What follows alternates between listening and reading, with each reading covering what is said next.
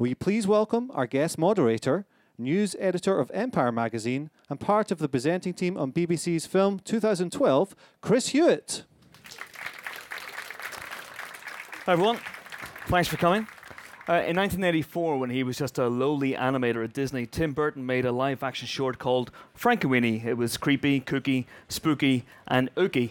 And it was about a young boy who brought his dead dog back to life. Gives you an idea how creepy, kooky, spooky, ooky it was. Now, almost 30 years later, Tim Burton's come back to Disney to make the creepier, kookier, spookier, and ookier full length animated feature version of Frankenweenie. Now, before we meet one of its stars and the executive producer, let's take a look at the trailer.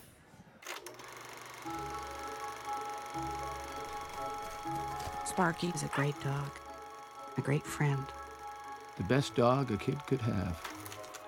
When you lose someone you love, they never really leave you. He'll always be in your heart. I don't want him in my heart. I want him here with me.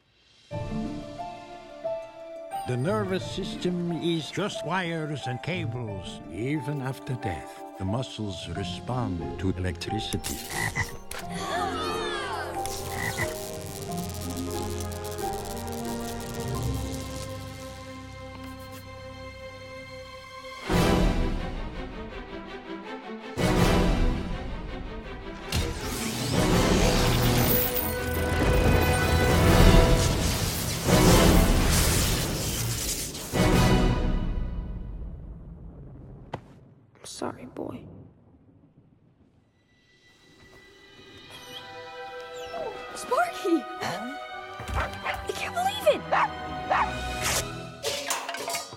I can fix that. I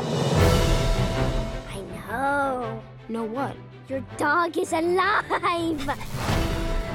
You can't tell anyone. Promise? Promise.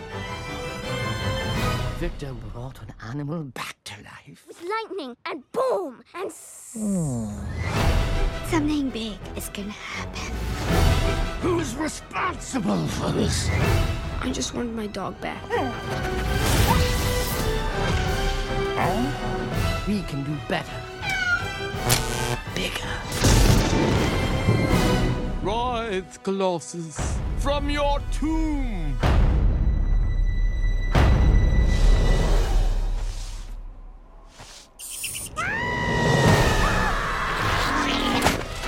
Cool. Victor! Let's go!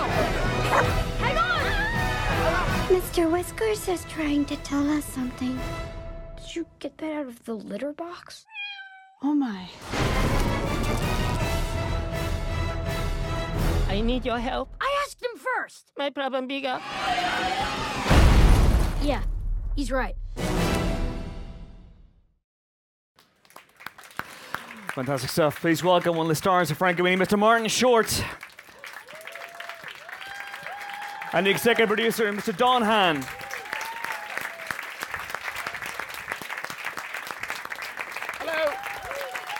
Hello, Nice, sir. how are you? Good, good, good. Yourself? Hello, Don. Thank you. See Pleasure. you. Hello. Thanks for coming. Hello! How's your London you. adventure been so far? Have you been out to see the sights? Unbelievable. Yeah. I went to Covent Gardens for dinner last night. Really? Anywhere nice? Fantastic. Excellent. Glad you're settling in. Yeah. Um, so we've seen the trailer, but can you set up Frankenweenie for everybody here? Just exactly what is Frankenweenie? Wow. Uh, started as a short film that Tim Burton made when he was at Disney back in the early 80s. So many of you are familiar with. You've seen it.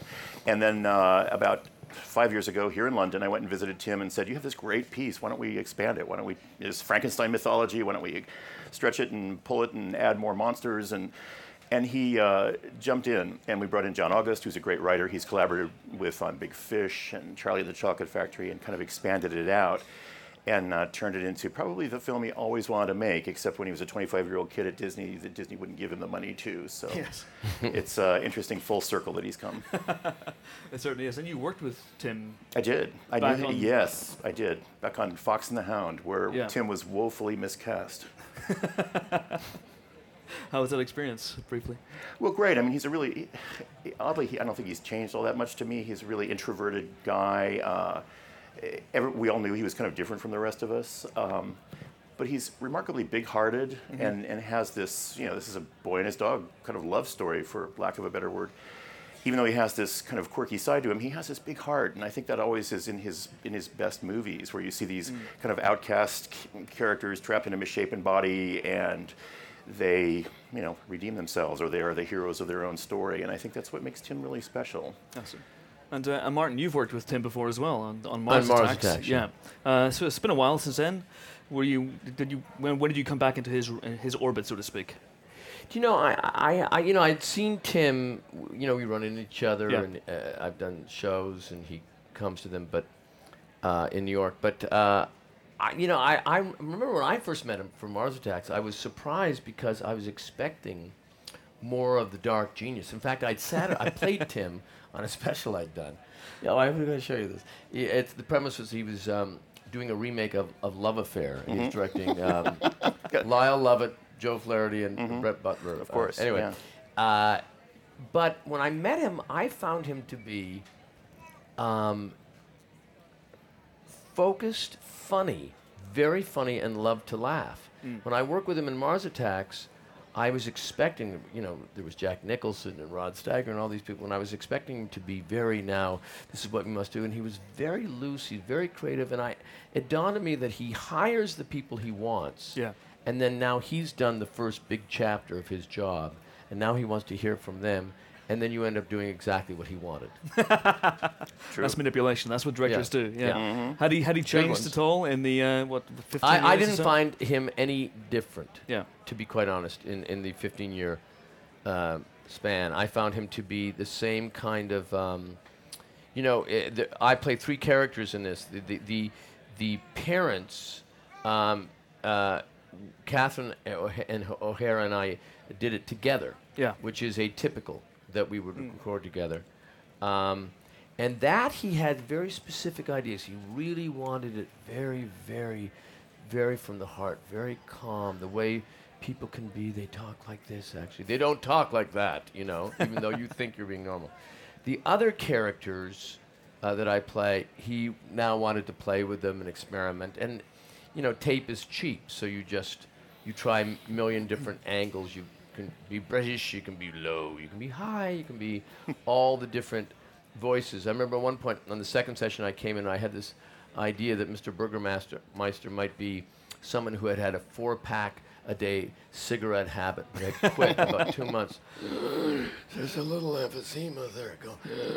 Well, Tim, oh, yeah, that's the, and that's what he loves. You know, that's that that that fuels him. So we're, we're going to meet Mr. Burgermeister in a, s- in a second in a clip. But can you take us through the other characters you play? I play M- Mr. Burgermeister, the um, uh, the, the dad, and uh, Nas- Nassor, who is uh, one of the students, uh, kind of um, a Boris Karloff character, more with a lift, though. In fact, before every take, I would. Um, there was a TV series that Boris Karloff did i- in the states called Thriller, and it would, it would always open. Remember Thriller? And now this will be a thriller. and so before each take, I would YouTube Boris Karloff and listen to it and go, okay, let's go. And until you kind of, but it became more of a speech impediment at the. And of course, you play uh, one of the nicest Frankenstein's ever committed to film. Yeah, that's Sweet Father. Yeah, Sweet Dad as Yeah, well. yeah, yeah, yeah. Um, and we're about to meet Mr. Burgermeister in a clip. Uh, we're basically, we'll, we'll, it's our introduction to him and his, uh, his niece, Elsa. Don't know, Don, if you want to talk about. Yeah, Elsa, um, played by the lovely Winona Ryder, and uh, again, Tim has this kind of um, th- the the Burton players that he goes back to again and again. It's so cute um, that he goes back to it again and again. And and Winona was a old friend and was able to come into this show and, and play this role for her. So next door neighbor, Mr. Burgermeister, the mayor of New Holland, Yeah. and and his niece.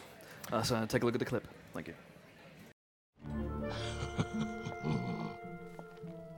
Where do you think you're going? School? What about that dog of yours? She's not in the house and she's away from your tulips. I want you to remember something. While your parents are away, I am in charge here. Yes, Uncle Bob. Dutch Day is coming up, and I don't need any trouble. How's your song coming? Okay. Keep at it. Dutch Day is a big day for me. Yes, sir. I can sense it in the Dutch. Day. It's Dutch Day. it was really uh, difficult explaining to um, our, our British crew, who are terrific, we made the film here in London, what Dutch Day was, but through the eyes of Southern California post-war kids. Mm-hmm. so and we and we had to go around Burbank and Southern California taking pictures of ranch houses and things just to explain the kind of stucco and so we could build New Holland to look that way because it's it's Tim's story and so Yeah. we had to build his neighborhood. Was because obviously the, the short was live live action back in the back in the eighties. Right. This clearly is not live action. Uh, can you talk about Tim's decision to do that, or did, did that come from you? Did that come from Disney? Or? Well, it, it didn't come from me. I think if I did anything, I just held up a mirror and said, you know, look, this is really a great story that you should revisit. Yeah. And uh, and Disney was always on board. You know, I think it's it's interesting. that There's a lot of uh, creative risk in pretty much any movie you make, but in this one, it's in black and white, it's in 3D, it's a monster movie. But I think what everybody responded to is how personal it was to Tim. Yeah. That it was really his story, and this this introverted kid up in the attic making films and all that stuff was kind of about him. So uh, he's, he was very true to the original movie, and yet not afraid to expand it and grow it, and and uh, and really wanted to be an homage to the monster movies of the 50s and 60s. That's Mm. part of the reason that black and white works because it's almost a character in the film. And, uh, and, and then to bring in the references to Frankenstein and the mummy and Creature from the Black Lagoon and all those things so that one segment of the audience is going to know that and love that and enjoy it on that level. And then if you're a kid and don't know who, uh, you know, Lon Chaney is, that's okay. You'll just, you know, you'll get it on that level. Okay. And uh, it's also a film that, as you say, it's a 3D. Mm-hmm. It's a monster movie. It tackles the concept of death head Mhm. on, which for a, a quote unquote kids film is very unusual. Um, was it difficult at all to push this through to get this this thing made? I, yeah, I think there were a, a lot of raised eyebrows at times and occasional sucking of lips, but I think uh, i- i- in the end, it, Sucking of lips. What exactly is that? Yeah, Oh, oh, like I sucking see, up- I yeah, see. we'll, Uh-huh. we'll talk later. Yeah. Um, th- es- essentially, essentially, you're trusting uh, the movie to Tim Burton. So in lesser hands, I think it may have been more of an issue. But I think, you know, Tim and Disney have had a long relation together. Tim's first, uh, you know, gig was as an animator at Disney, and so it, it, it wasn't a huge stretch to say, yeah, we can trust one of our most iconic directors, artists, storytellers of our time with this Yeah. story because he's pretty capable.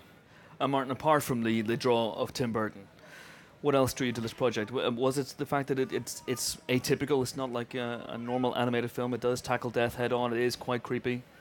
Well, I, I, my honest answer is Tim Burton. Yeah. Uh, in the sense that um, when you know you get a, a phone call from Tim to be in a movie, you don't kind of say, "Is there craft service? Who's catering?" You know, you kind of have an instinct to say. Uh, uh, Yes, in fact, Tim had said, "I want you to play three characters," and Yeah. Both Catherine and I would say, "What sense does that make? That we're playing three characters?" But she said we didn't want to. Neither one of us wanted to raise it to Tim so that he wouldn't say, "Yeah, no, you're right. You should only play one Right, character." right, right, right. But um, but what I do love about this is what's interesting about when we talk about death and loss, Yeah. particularly for a child. Hopefully, it's not a parent or or, or a grandparent. What it mostly is is a pet Yeah. And uh, and and for for that reason, and also the idea that death is is w- people are so afraid to even bring up the subject to a child, as if it would be just it would decimate them, Mm. and and yet they do experience with a pet. So I think that just on that level, the story is very so original and ultimately important. And then you bring in the idea of science versus versus creationism, and, and Yeah. uh, that Martin Landau's character uh, brings up. And uh, although I told the press today that I had done that too. Oh, really? Well, I just felt I wanted to play four characters. and Yeah, they no, I said, "Why is. Martin Landau here?" And everyone said, "No one knows." you We, know. we just keep showing up. You're just yeah. showing up, and no one has Yeah. the heart to say, you know. No, that's actually true. Yeah. Um, but but I think that that it becomes uh, it's it's it's so it has a great deal of heart the film, but it's also about something very important. And uh, it's a very funny film as well, despite the subject matter. And, and how much room for improvisation do you have with a script by John August, with a director like Tim, who has a very singular vision? You know, I I, I, I can't honestly remember. It, I know that the script was very very strong. So there's not this sense of, "Ooh, I got to fix this," you know. However, you're there and as I said earlier, tape is cheap. Yeah. And so there's this tendency to now that you're getting in the character, you just especially if you're uh, t- t- tend to improvise, you you come up with lines. What was used and what wasn't used, probably Tim would know much better than I. I, I, I can't remember. I'm sure it's just all the script. Okay. And uh, we've got another clip coming up now, which is where we meet Sparky, but a special adapted Sparky, if Mhm. you will. Uh, Don, this is a scene in the uh, in the attic with Mrs. Frankenstein. Don't know if you want to set it up. Yeah, well, we uh, we wanted to set Sparky up. Tim wanted him to be a real dog, so Yeah. we brought real dogs into the studio. We studied them. We wanted to get the behaviors down just right, and even after he's brought back in kind of his Frankenstein form, we had to feel like this was a real pet. So having a, a, a leading character in a movie that doesn't speak, I mean, that's really maybe on Dumbo we did it years ago, but that's really unusual. So in, in this particular scene, it's the first time anybody other than Victor uh, has seen the dog in any state at all, and his mom uh, comes up the stairs and discovers this new friend they have in their attic. Indeed. Let's take a look at the clip. Thank you.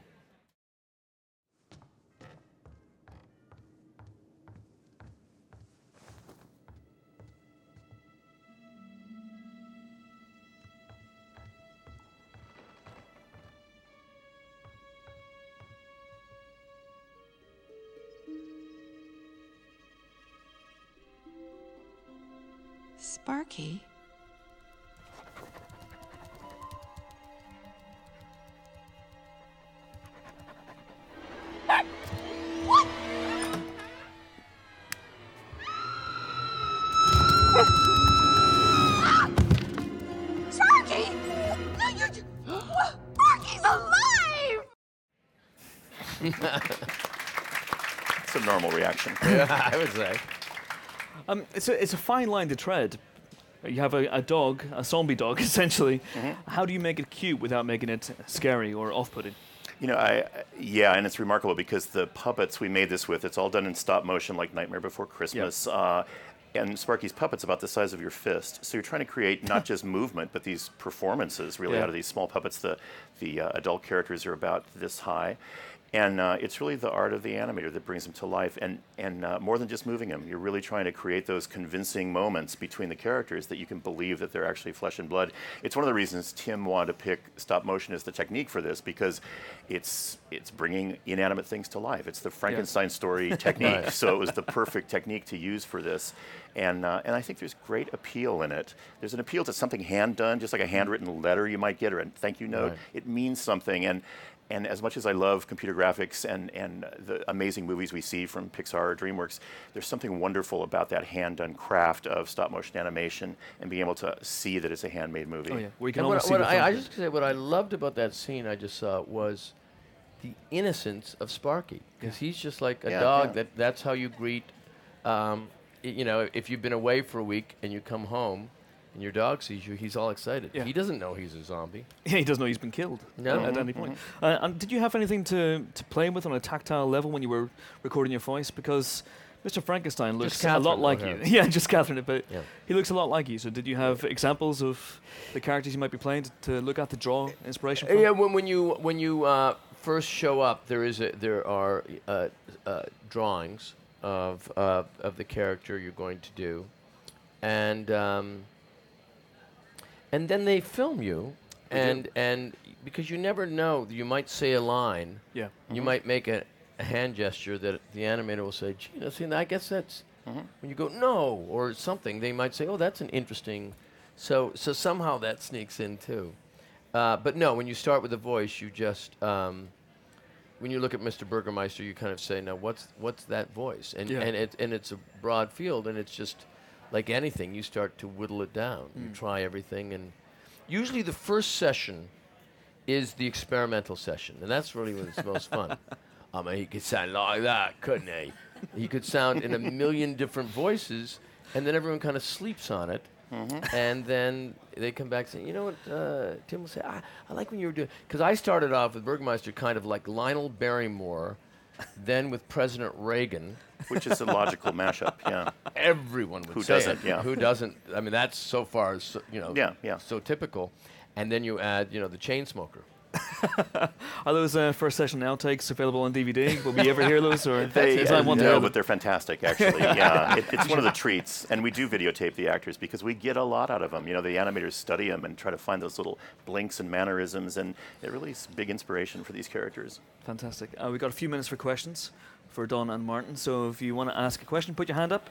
Don't be shy. There'll be roving microphones coming around. There's a gentleman here in the front row. Uh, my question for Martin is: You're one of the few actors to have been directed by the three great um, action, comedy, fantasy directors of the 80s, 90s: Tim Burton, Joe Dante, and John Landis.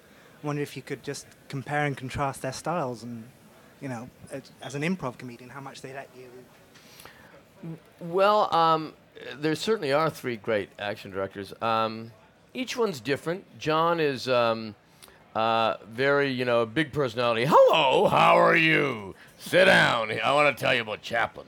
You know, and, and he's he's very funny, John, and filled with life and stories. And and Joe is Dante is kind of more of a, an animation. Uh, he's just uh, not animated, but he's like, I don't know. What do you think would be funny? I don't know. He's kind of like. And Tim is more. Why am I impersonating all these directors? Because it's, it's really good and we're all really enjoying it. That's what you're doing, yeah.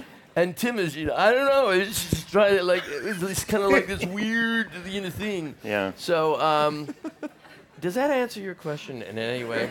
no, it really doesn't. Well, there there are three great directors, and I th- I think uh, I those are three great films that I made with them. Four actually, including two with Tim, and I think that um, all very respectful to actors.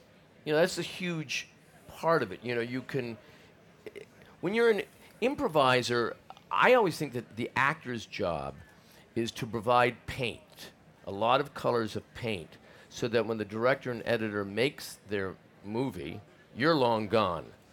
And they can say, oh, if we only had that take faster. Oh, we do have that take faster. Hmm. Gee, if we had it, now that I see it, I wish it'd been bigger. No, remember he weaseled that last take and he said he wanted to do it bigger? He called it the freedom take. I think that's what the actor's job should be. Uh, because he, you, you don't have, you know, you could do the greatest take that you feel is the greatest take of your career. Cut to the scenes not in, and they don't even cut to you during that moment. So, what you as the actor can walk away and say, I gave the director and editor every choice they could have, even choices that they didn't s- claim they wanted in the moment. But I gave them those choices. I'm going to have a glass of champagne and celebrate myself. I did my job. And that's, you know, kind of what they do. And all those directors, though, were very, uh, with me, very kind of, any other ideas? What else do you want to do? Do you want to try something else? Um, because I'm, I I do a hundred takes. I always think it's luck if you get it. So um, they finally said, okay, enough. But uh, r- r- very respectful to, to actors and the process because they've, as I said earlier, they've hired them. So um, they're in a way respecting their own instincts when they respect the actor. Some actors only want to do one take and that's it. And then they Yes, stop. Sinatra. yeah. I'm giving one take and that's it. I'm going to a b- saloon. Yeah. Have you ever worked with people like that? And does, does that frustrate you then when you're you've got 99 more in, in you and you I, I, I, I, w- I would find that um, t- tiresome. I, I, I- I- you know, I, I mean, I love Frank Sinatra. Hey, and I liked his dad. Yeah. But um, I would say the idea of all this time has been spent sets and scripts, and now you're there. Um, this is not the time to say I, I got an early lunch. Fair enough. Um, okay, any more questions for Marty? Yes, please. Martin, you've also done a voice in the new Madagascar 3 film. How did that compare to doing Frankenweenie? Because obviously, two different types of movie. Well, it's two different. Um, I, I, you know, two different characters. One's a sea lion who, who- from Italy, and uh, similar to the Mr. Frankenstein, but but different. Um, but but again, um, another great company and an, and, a, and a truly great executive, Jeffrey Katzenberg. Uh, so again, you're working when when you are working with um, uh, a company or a director or a producers whose intention is to do uh, create art, you're in very good hands. Lucky hands. That's for Uh, sure. Any more questions for Martin or Don? Yeah, let's send the uh, front row again, please. Um, this question for Don. Which is your favourite animated film you've worked on? And you should say The Lion King.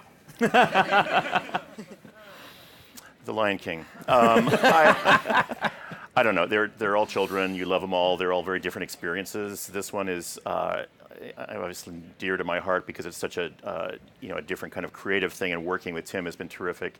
Uh, I have a soft spot in, in my heart for Beauty and the Beast, just because it was um, a special time when I don't think people really uh, you know came to animation in the way they do now. Animation is a huge boom business now, and and then it was uh, kind of finding its sea legs again, and um, so uh, those early films have a have a a- actually Roger Rabbit has a great place in my heart too for that same reason because nobody was going to see animated films. Disney was making a film every four years. There was no competition, and I think it brought back our love of those animated characters and it reminded the audience how much we love animation. So those early movies, I think I was uh, lucky to be there. Is a golden age at the moment for animation. We got stop motion, CG, single cell, you know, cell animation. It is. There's there's a category at the Academy for it. There's there's 15 to 20 animated films a year. Live action films are becoming more animated. The lines between animation and live action are blurring, and there are some great studios out there like Blue Sky and DreamWorks and Pixar and Disney that are making uh, really interesting films. And so yeah, it's a good time. Okay, I think we've got time for maybe one last question. If you uh, have anything, yes, let's, let's stick in this row. Let's see. Why not? Indeed, sir. Uh, this one's for Don. Uh, where do you see animation in the next 10 years and the growth of it? Animation in the next 10 years. Uh, exciting time. Uh, art schools are pumping out more interesting artists than ever, and the access that we have to tools uh, is spectacular. The, uh, you know, our movie was made on Canon 5D cameras and, and Apple laptops. So you can go out in the store and buy everything we had on Frankenweenie to make the movie, and that's fantastic. I think filmmakers have a real leg up uh, being able to access those tools. So I'd like to see more independent animated films so that you don't need $200 million to make a film. I think we'll always have those, and I always want to see those. I think the audience will always enjoy that, but wouldn't it be great to see more uh, like this film? It's a very personal, independent kind of approach to animation, and uh, I think we'll see a lot more of that. I think we'll see a lot more live action directors kind of migrating into animation, uh, as you saw with maybe Peter Jackson and Tintin and Spielberg last year, or whatever. So it's an exciting time. Certainly, technology and and uh, and the the uh, you know the technology that artists have to bear on the art form is fantastic. But it all goes back to story. You know, nobody buys a ticket to go see a technique. We all go to buy a ticket to go be moved and, and have an experience in the theater. And um, so, if animation is going to be successful, I think that's where it's going to have to go in the next 10 years. I have a question. Yes, young man in the front. Uh, for Don. Yes. Um, 3D. Mm-hmm. Because it actually is a great question, but where will we be in 10 years? In 10 years from now, will every animated film be 3D? Uh, it almost is that way now. Uh, here, here's my honest answer.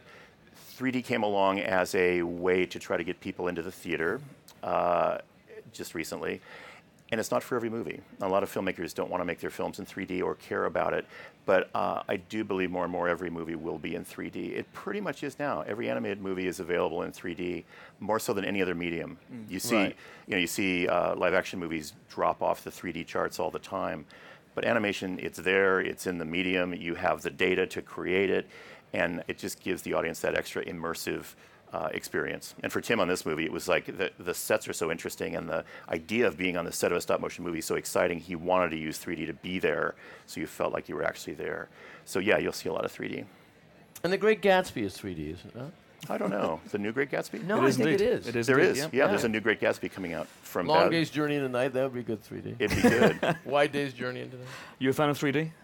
I do like 3D. I, I, I- I'm, I'm fascinated by Gatsby, actually, Mm. because I, I don't know um, what that's going I mean, I get Titanic 3D. Mhm. Yeah. Um, but um, Night Mother 3D, I don't know if it's if it's if it's Yeah. for drama, but in the same respect, someone was saying, you know, in 1932, I don't know why every film has to have sound. Yeah. Sometimes you it spoils the effect if you can just watch it. I can have create my own voices. Mhm, Yeah. It's a brave new world out there. It's It is a brave new world, yeah. well, uh, thanks very much for, for coming, and, and thanks very much to you guys for coming. Thank Frank you. Winnie's out on the 17th. Thank you. Martin Short, Don Hahn. Thank you. Thank you.